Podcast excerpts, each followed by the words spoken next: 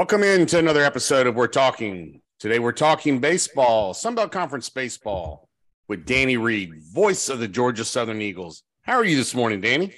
Buddy, I'm doing well. It's tournament time. Let's hope everybody's here for as long as they can be. That's what I'm saying. It looks uh when I first looked at it when we were in uh Hattiesburg, the weather report was clear all weekend long. Of course, weatherman can't get the two hour forecast correct. I don't know why I thought they could get the the long range forecast correct. But hoping the rain stays away. We want to stay on schedule with four games tomorrow. You guys play tonight. So uh, before we jump into that, let's talk about some awards that were handed out yesterday.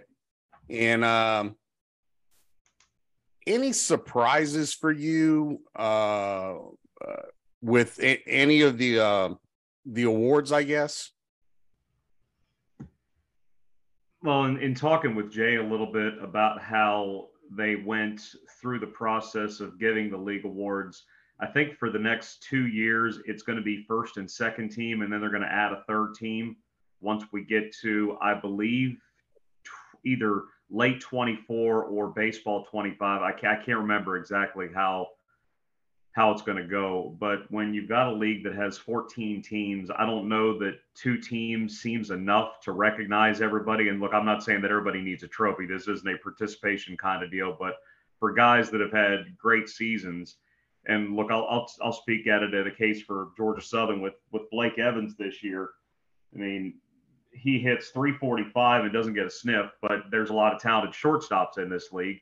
And then with Jared Brown and Noah Ledford, Brown was fourth in the league in RBIs. He led conference play in RBIs by a pretty wide margin. Noah Ledford was fifth in RBIs. He also hit 15 home runs, but in those cases, the averages were a little bit low, so I can understand it. But still, to be top five in a major category and to not see anything. Now, Jesse Sherritt was absolutely the correct decision as the first team second baseman. He's the only 400 hitter in the league.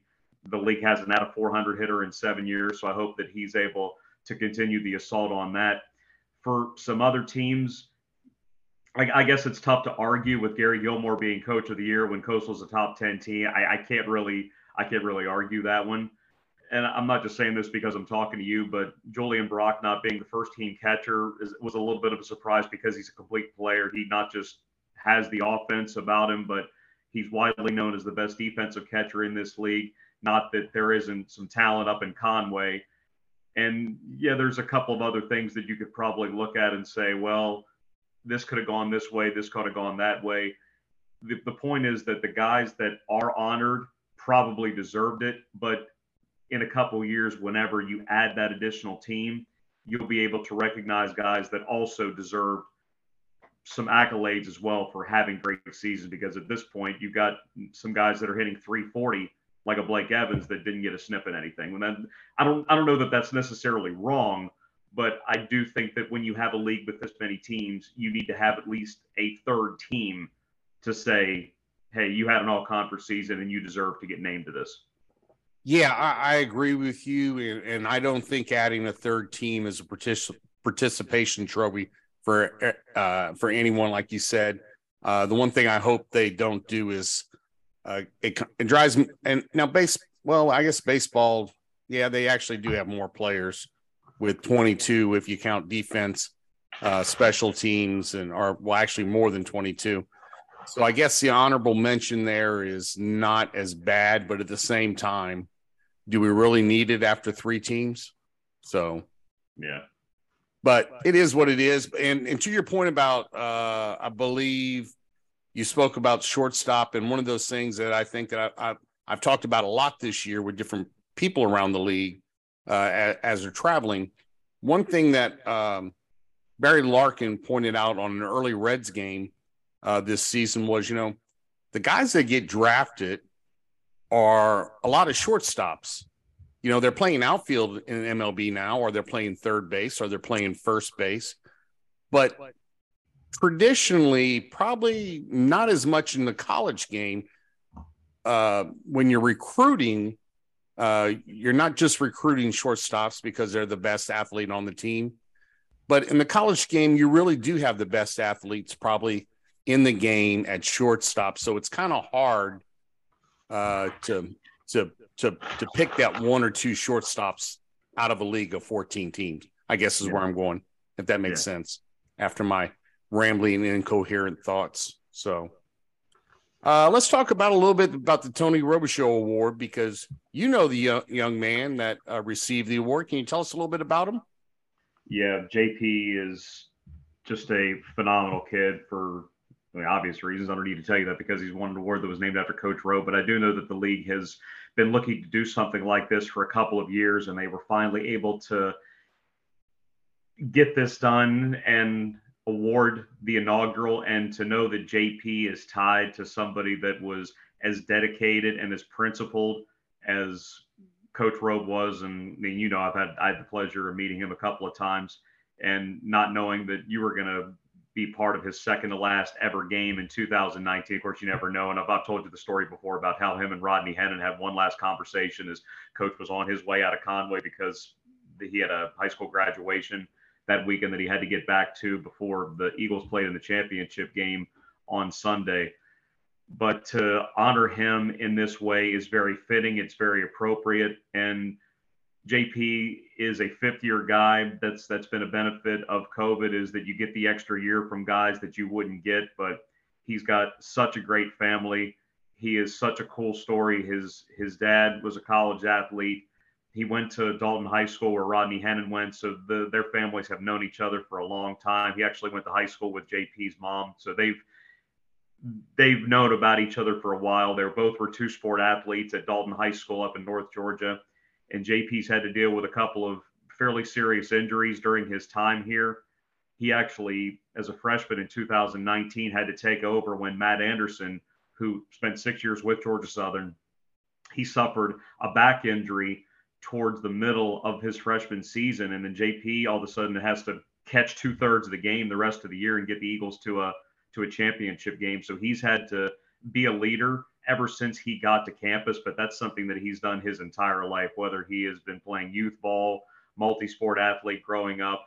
He embodies everything that Coach Rowe was about. And it's not just an honor for him and his family to be tied to this, but this is an honor for Georgia Southern to be the first school that gets a chance to be the recipient of this. This is a really, really special thing for us.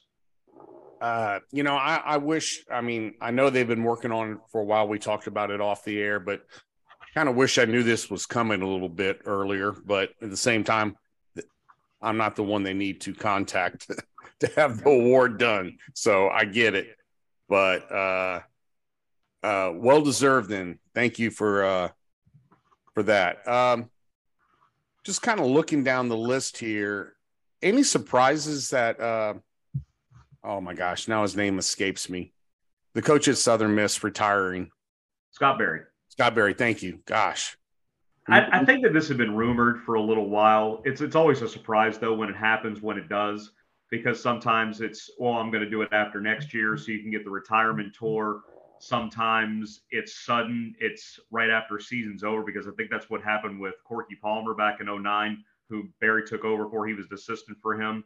I think he said right after the College World Series that was it, and he had just taken them to Omaha for the first time ever. The the thing about Southern Miss that has made them so successful, and this is a long-standing tradition that they've had, it stays in the family. Hill Denson, Pete Taylor, Corky Palmer, Scott Berry, now Christian Ostrander. It's this what they do. They have this way. It's put in place by whomever the coach was it's given to the top assistant. That is just how Southern Miss baseball has done it. That's how they're going to continue to do it. And it's probably not great for the rest of the league that Coach Ostrander is taking over because he is widely considered one of the best pitching coaches in the country. But at the same time, it is very good for this league that he is going to be in this league because it's going to keep Southern Miss at the top of this conference for as long as they want to be. This this was the absolute right thing, and I'm glad that Coach Berry got the recognition that he deserved because that that's that's a program that does things the right way and it's it's fun to watch them now that they're in this league as opposed to what they were doing in conference usa the previous couple years but well deserved and very very happy for them have, you had an opportunity to meet coach berry i did not i have not had a chance to meet him but i, I will tell you that i've talked with john cox the great voice of southern miss about him a couple times and John knows everybody. John can remember when he met everybody, and he told me the story that first time that he and Scott Berry met would have been 1990, right before some of the renovations took place at the old Pete Taylor and they didn't have the press box done yet. So John told me he would used to announce the games from behind a pitching screen. And he said Scott Berry came over back in this day and said, "What are you doing behind a pitching screen?" So they had a big laugh. They talked for a few minutes, and it's it's been the last 33 years that they've known each other. That was that was just a really cool thing that he shared. And John's going to be a resource like that in in a lot of different ways. Even fairly recently, when the the late voice of these Carolina Pirates, Jeff Charles, passed away. He spent 35 years as the voice of East Carolina. Well, they're in Conference USA, just getting Marshall and Southern Miss from there. You've got Steve Cotton, who's been at Marshall for three decades. John, of course, it's four and a half decades at Southern Miss. So for all of us that may have had brief interactions or a game here and there with East Carolina, you've got stories coming from those two about how good of a guy he was and about some of the things that he did and just some of the things that made him him. It, it was just a really touching thing that they did. I know that's way off the question that you that's asked right. me, but you got you, you got to be going on a tangent a little bit with with Coach Berry, But it, it's it's it's an indication of the kind of people that are in this league, whether it's the coaches, the players, or the broadcasters. It's it's a special family that we have, and it, it's one that it's it's it's a privilege to be part of. Well, I, I, can tell you just listening to Coach Babineau and uh, and Jay on the broadcast, lots of mad respect for uh, Coach Berry. So best of luck in retirement to him. And to your point about John, I've had the uh, the pleasure of meeting him twice in football when we went there this past year and this weekend during baseball. A true gentleman and a scholar, unlike our. Yeah, Isn't he just the best? He, he really is.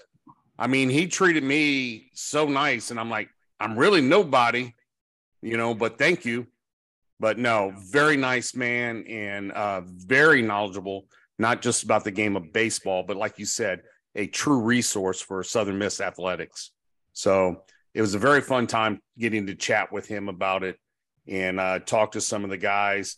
Uh, SID, uh, uh, I know you. We talked about it yesterday for a few minutes. Jack, uh, Jack Duggan.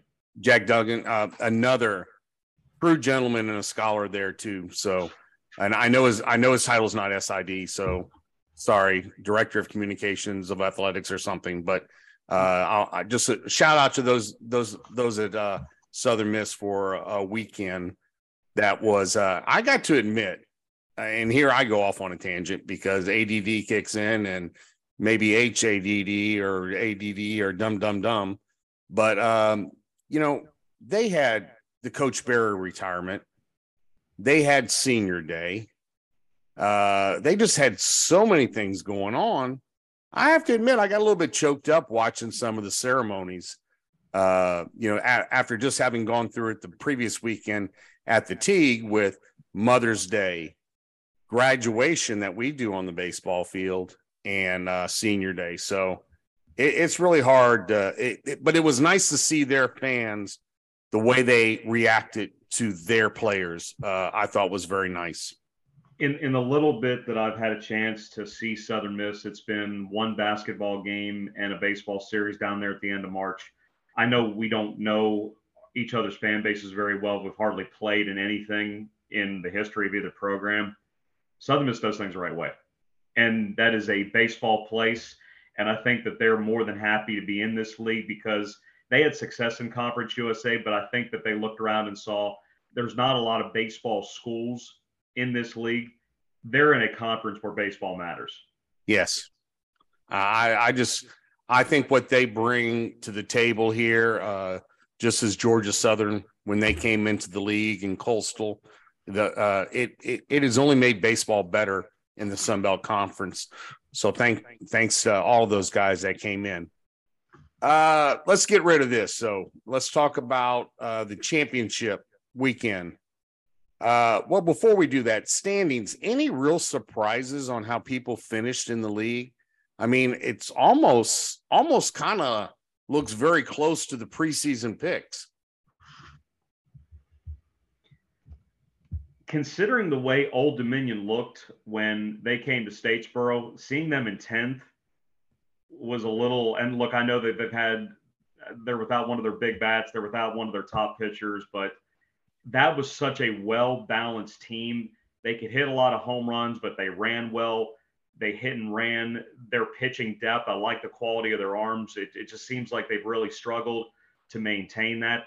App State sneaking into the top six is one that probably grabbed your attention a little bit, and it's it's taken Kermit Smith a while to get that program to now where this is his best team. It's certainly his best offensive team. I don't know that they've got a lot of arms, but when they give the ball to Xander Hamilton against Troy on Wednesday, I know that Troy just beat him. That that's going to be asking a lot to do that again. And then if you're App State, you're one win away from getting to the semifinals and getting a day off just because you've set yourself up with that by beating Troy in the last game of the series. Yeah, I'm a little bit surprised that Georgia Southern's in ninth just because the Eagles have been a top three team in this conference for a number of years. We know about the run getting to numerous conference championship games. They're really going to have to earn it if they do it this year. And even tonight, they're going to take on a team in Georgia State that just swept them 35 to 10 in three games in Atlanta two weeks ago.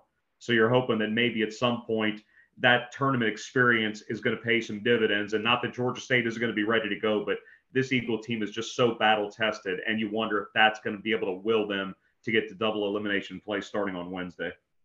Yeah, I, I agree with you. I think uh, Old Dominion kind of reminded me of Georgia State in the past, how they jumped out in uh, one conference series early, early and then started to fade. South Alabama not making the tournament is yeah. a huge shocker.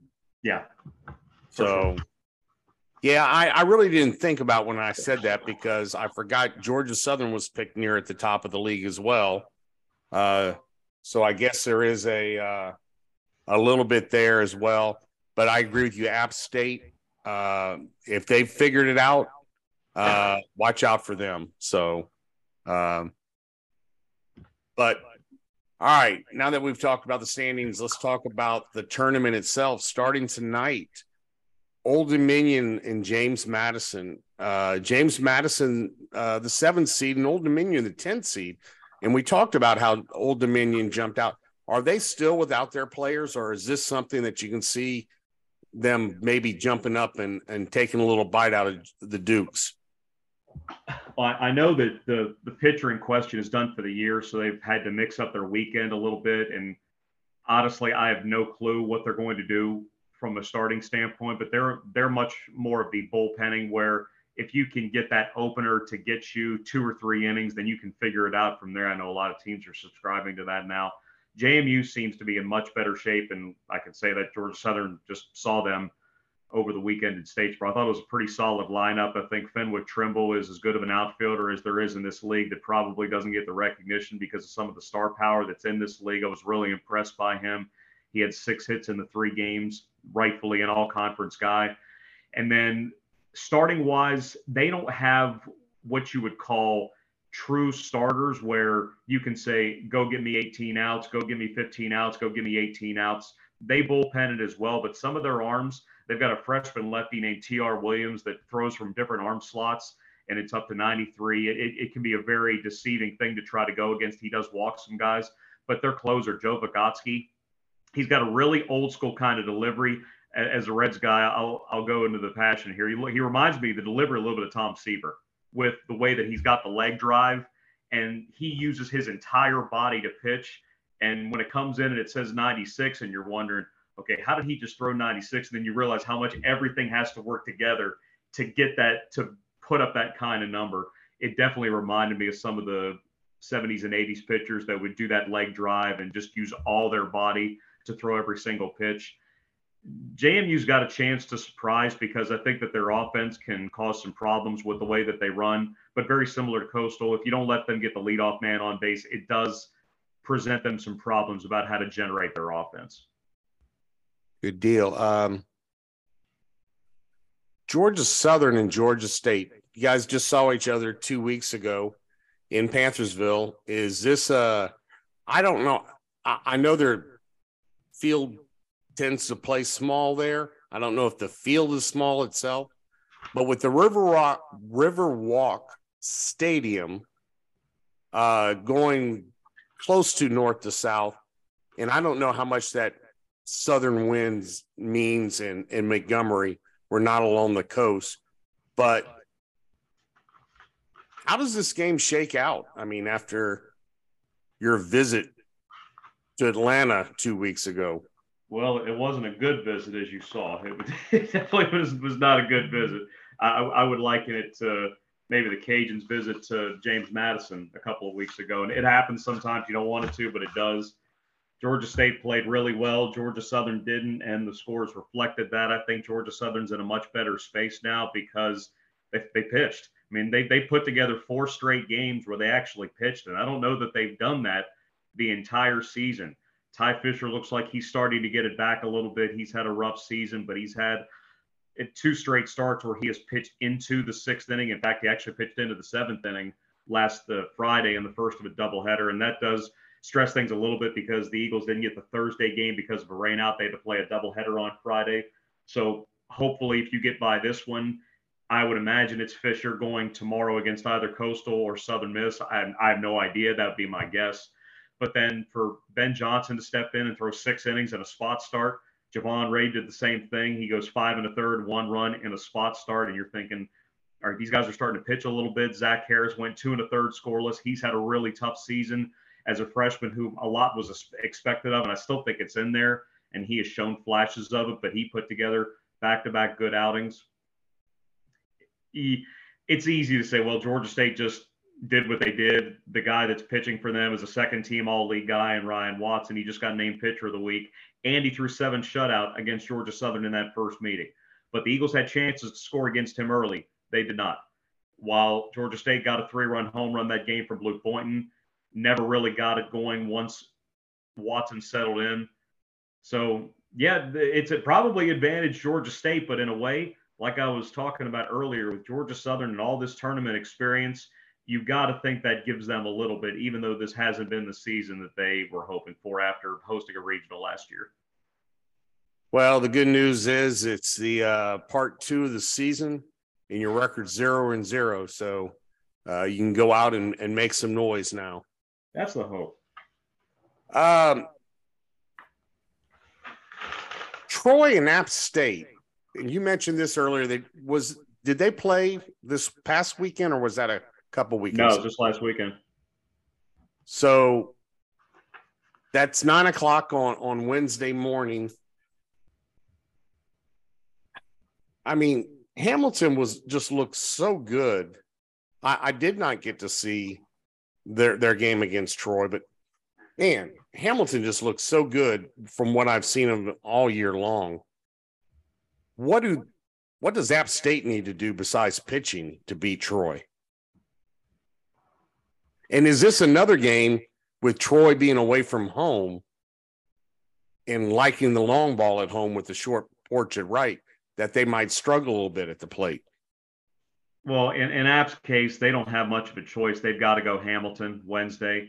Troy is probably in the field of 64, but even so, if you want a chance to get to Sunday, you probably would go with your best in Grayson Stewart, a guy who was just named first team all league. And for somebody that wasn't expected to be what he turned out to be, that was found money for Skylar Meade. That's a heck of a pitching matchup.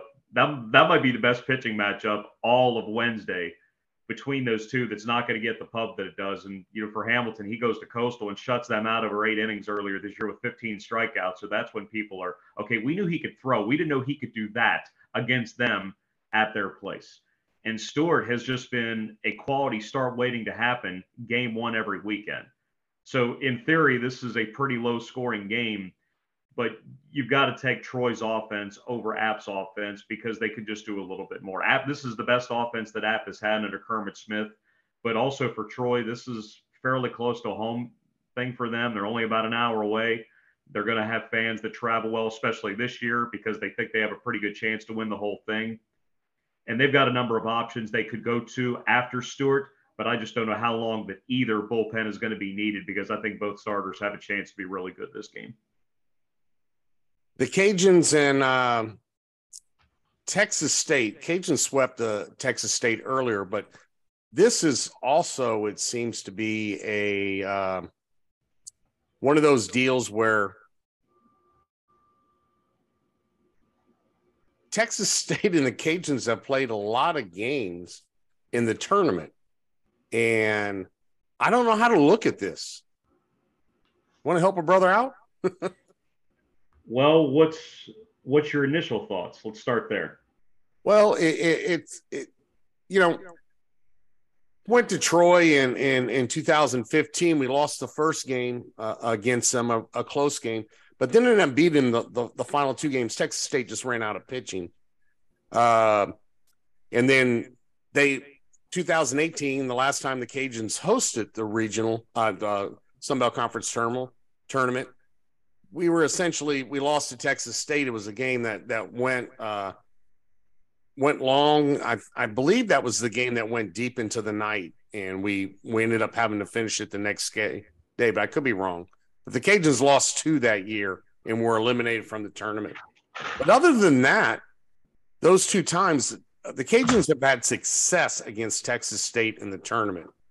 So, and under Coach Deggs, we haven't lost to them in the tournament. And I know none of that matters because this is a new year, but it's still kind of. I don't subscribe to the theory that it's hard to beat a team uh, four times or twice in the same year. You know those type of deals. I think I think the better team steps up and wins. And I think that's the Cajuns right now.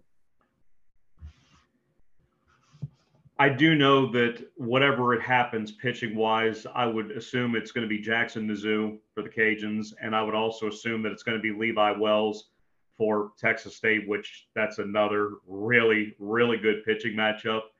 I like how Texas State's offense has figured some things out a little bit because earlier in this year, I don't think that they quite knew what they were. When Chase Mora, the freshman, had the four home run game, and everybody thought, who's this freshman that's going to lead Texas State's offense? But they've still got Gonzalez. They've still they, they, they still have the ability to affect the game by splitting gaps. And some of it is because of the ballpark, because the wind seems to blow out. But a year ago, when they won 45 games, remember, they were 15 0 on the road in conference and that had never been done before. And look, I know that that's last year's team, but there are still a lot of guys from that squad that are with this team, and it feels like they are starting to really figure out who they are. And oh, by the way, they just beat ULM 17 nothing on Saturday. So if you want confidence going into a tournament, you just lambasted somebody and ended somebody's season, and you've got your best going against somebody else's best. You can and once you get to a tournament, anything is possible. It, it rarely goes the way it is supposed to. Th- this is another really, really good one. And I think I'd have to favor Texas State's offense slightly because I think that there's a little bit more high risk, high reward with the Cajuns. If the Cajuns get into their game plan, then it's it's look out. Then Wells could be done early. But if he's getting the leadoff man, if he's getting out of innings, if he's not letting the run game dictate his pace, then it's going to be tough to get him out of the game. And I think the last time they met, it was a couple of home runs. What there were a couple solo home runs that were the difference in the game. I want to say that I want to say last year, and then that was the Jacob Schultz 197 pitch game or whatever it was. Yeah, I last, yeah, last season it was a three to two Cajun victory, and that was when the tournament was uh was pushed to single elimination. So, um, I I just while I don't subscribe, like I said, to the, it's hard to beat a team uh, a, a, fourth time. It's still it's still a little bit bothersome. So, uh, I guess that's why they play the game, though. I'm just hoping this game doesn't start at 9:30 at night. I'll liken this one a little bit to Georgia Southern, Georgia State because you would probably favor Georgia State a little bit, but in your series, I know it was a sweep. For some reason, I feel like Texas State's offense might play a little bit better in this ballpark. However, the Cajuns are battle tested. They've been here. This is a program that's been here. Texas State has consistently come up short in situations like this, but then it's well, they haven't done it until they're going to be able to do it. So you got to be able to think that they're going to do it at some point. And Steven Trout has more than held up his own by saying that he can be one of the top coaches in this league by being one of the youngest coaches in this league. But I will say, with the Cajuns coming off of a tournament championship last year, they've got that pedigree, but at the same time, the high risk, high reward nature of the offense, despite having probably the best defensive team in school history, it, it makes it tough to trust that kind of offense where Texas State isn't nearly as volatile on the offensive end. Agree. uh, lo- looking quickly, I mean, I know uh, Coastal and Southern Miss are waiting to see who they will play, and Coastal will get the higher number seed that is left in the tournament after tonight's game, which meaning it'll be 10 or 9. I believe no 10 or 8. How would 10 9 or 8? Well, if if Old Dominion wins over JMU, they automatically play Coastal. Okay. If JMU wins, then the winner of Georgia Southern Georgia State automatically gets Coastal. Okay. So yes, 10 9 or 8, that's who they'll face. And Southern Miss will uh, face the, the remaining seed. Uh, let's talk about the tournament in general, real quick, if you don't mind. Uh, grass field, I've always thought this was interesting. We the majority of our teams play on turf all year long. Uh, last year, I was kind of worried about it being a factor in the game, but there were not a whole lot of errors last year and especially from balls taking odd bounces or getting through from what I we could see.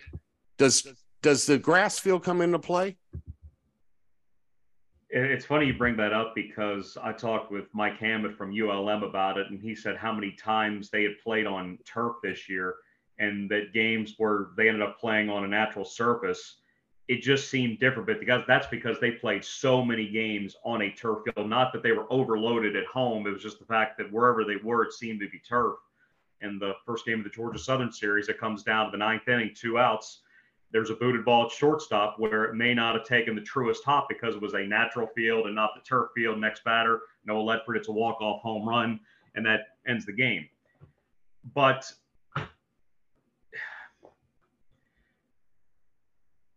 I guess in this case, it becomes a factor if you let it. I, I agree. I think it's psychological. And the fact, but the fact that nobody gets on this field until you play on this field might be a little bit, but that, that's just the net. That's the nature. That's just the way it is. That's the setup. But if you let it affect you, it's probably going to affect you. Where do the teams? I, I'm sure they're going to practice somewhere before they hit the field in Montgomery. They're not just going to sit around all day. Where do they? Is there a high school field they go to, or is a well, is it you've got Auburn, Montgomery State? Got Auburn Montgomery is about 15 minutes away. I think a number of schools will go there. I'm not sure if high schools get used. I would imagine just because you've got at least a couple teams that need to get swings in at all times. So I, I, would think that's the case. But the one I know for sure is Georgia Southern uses Auburn Montgomery for batting practice before they they head over to the Riverwalk. Okay. Lastly, let's talk about the RPI. Uh, I think it's safe to say Coastal and Southern Miss are both in. Uh, I've got to believe, unless something really freaky happens, that Troy at 35 is automatically in as well. Yeah, I would think so too. And then you're hoping, as a Sun Belt League supporter, that a fourth team wins the tournament, so you get four teams in for the second straight year. But Will they get four teams in if uh, Troy goes two and done? Do you think? If somebody else wins wins the league, you understand what I'm yeah, saying? Yeah, I think I, I think Troy's pretty safe. Okay, fair enough. Because I think that they've been so hot lately that they've built up enough of a buffer where if things don't go their way, I don't think it would end their season. I, I think that they're I think they're in. I'm gonna have to go back and look at this, but with uh 10 teams in the top 100 of the RPI. I know we have 14 teams now, but at the same time, these guys, everybody seems to be taking care of their business as far as scheduling. Do you do you see that as well?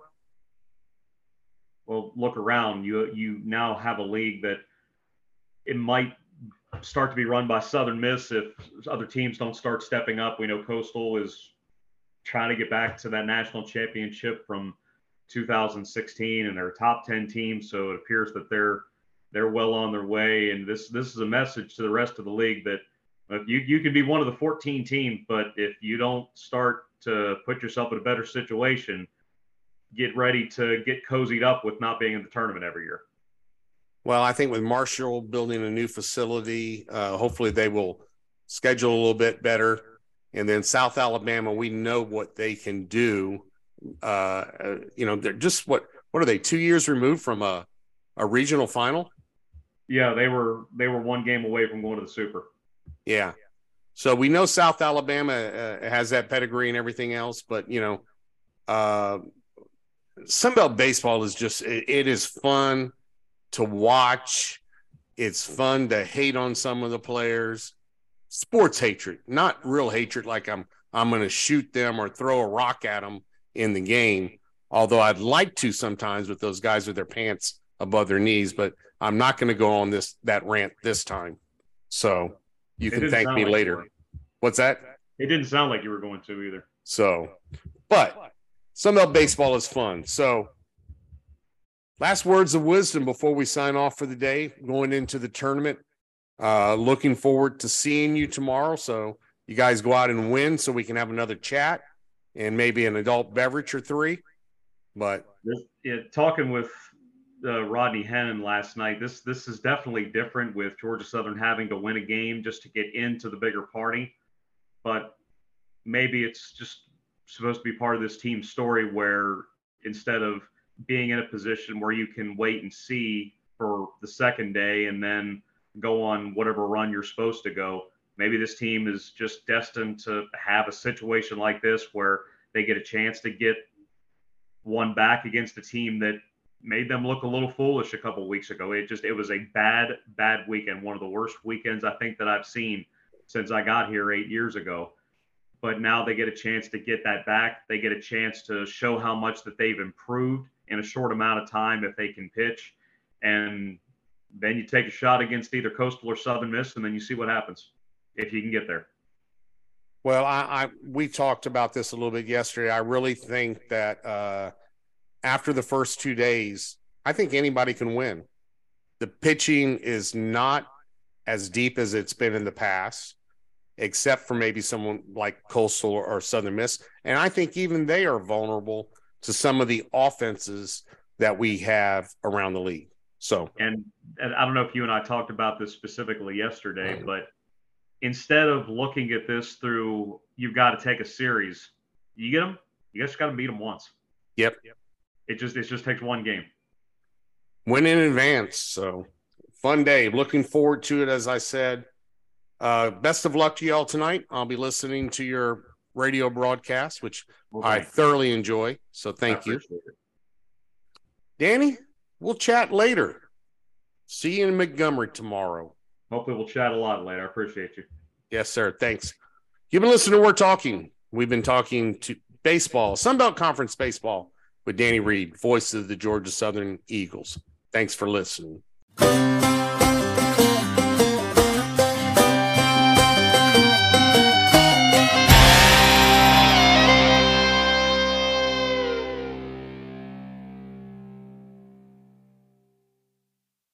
Any redistribution or reproduction of any part or all of the contents in any form is prohibited, except, ah, who the hell are we kidding? Distribute it, share it, Put it in your podcast, broadcast it, or put it on social media. Just give credit where credit's due.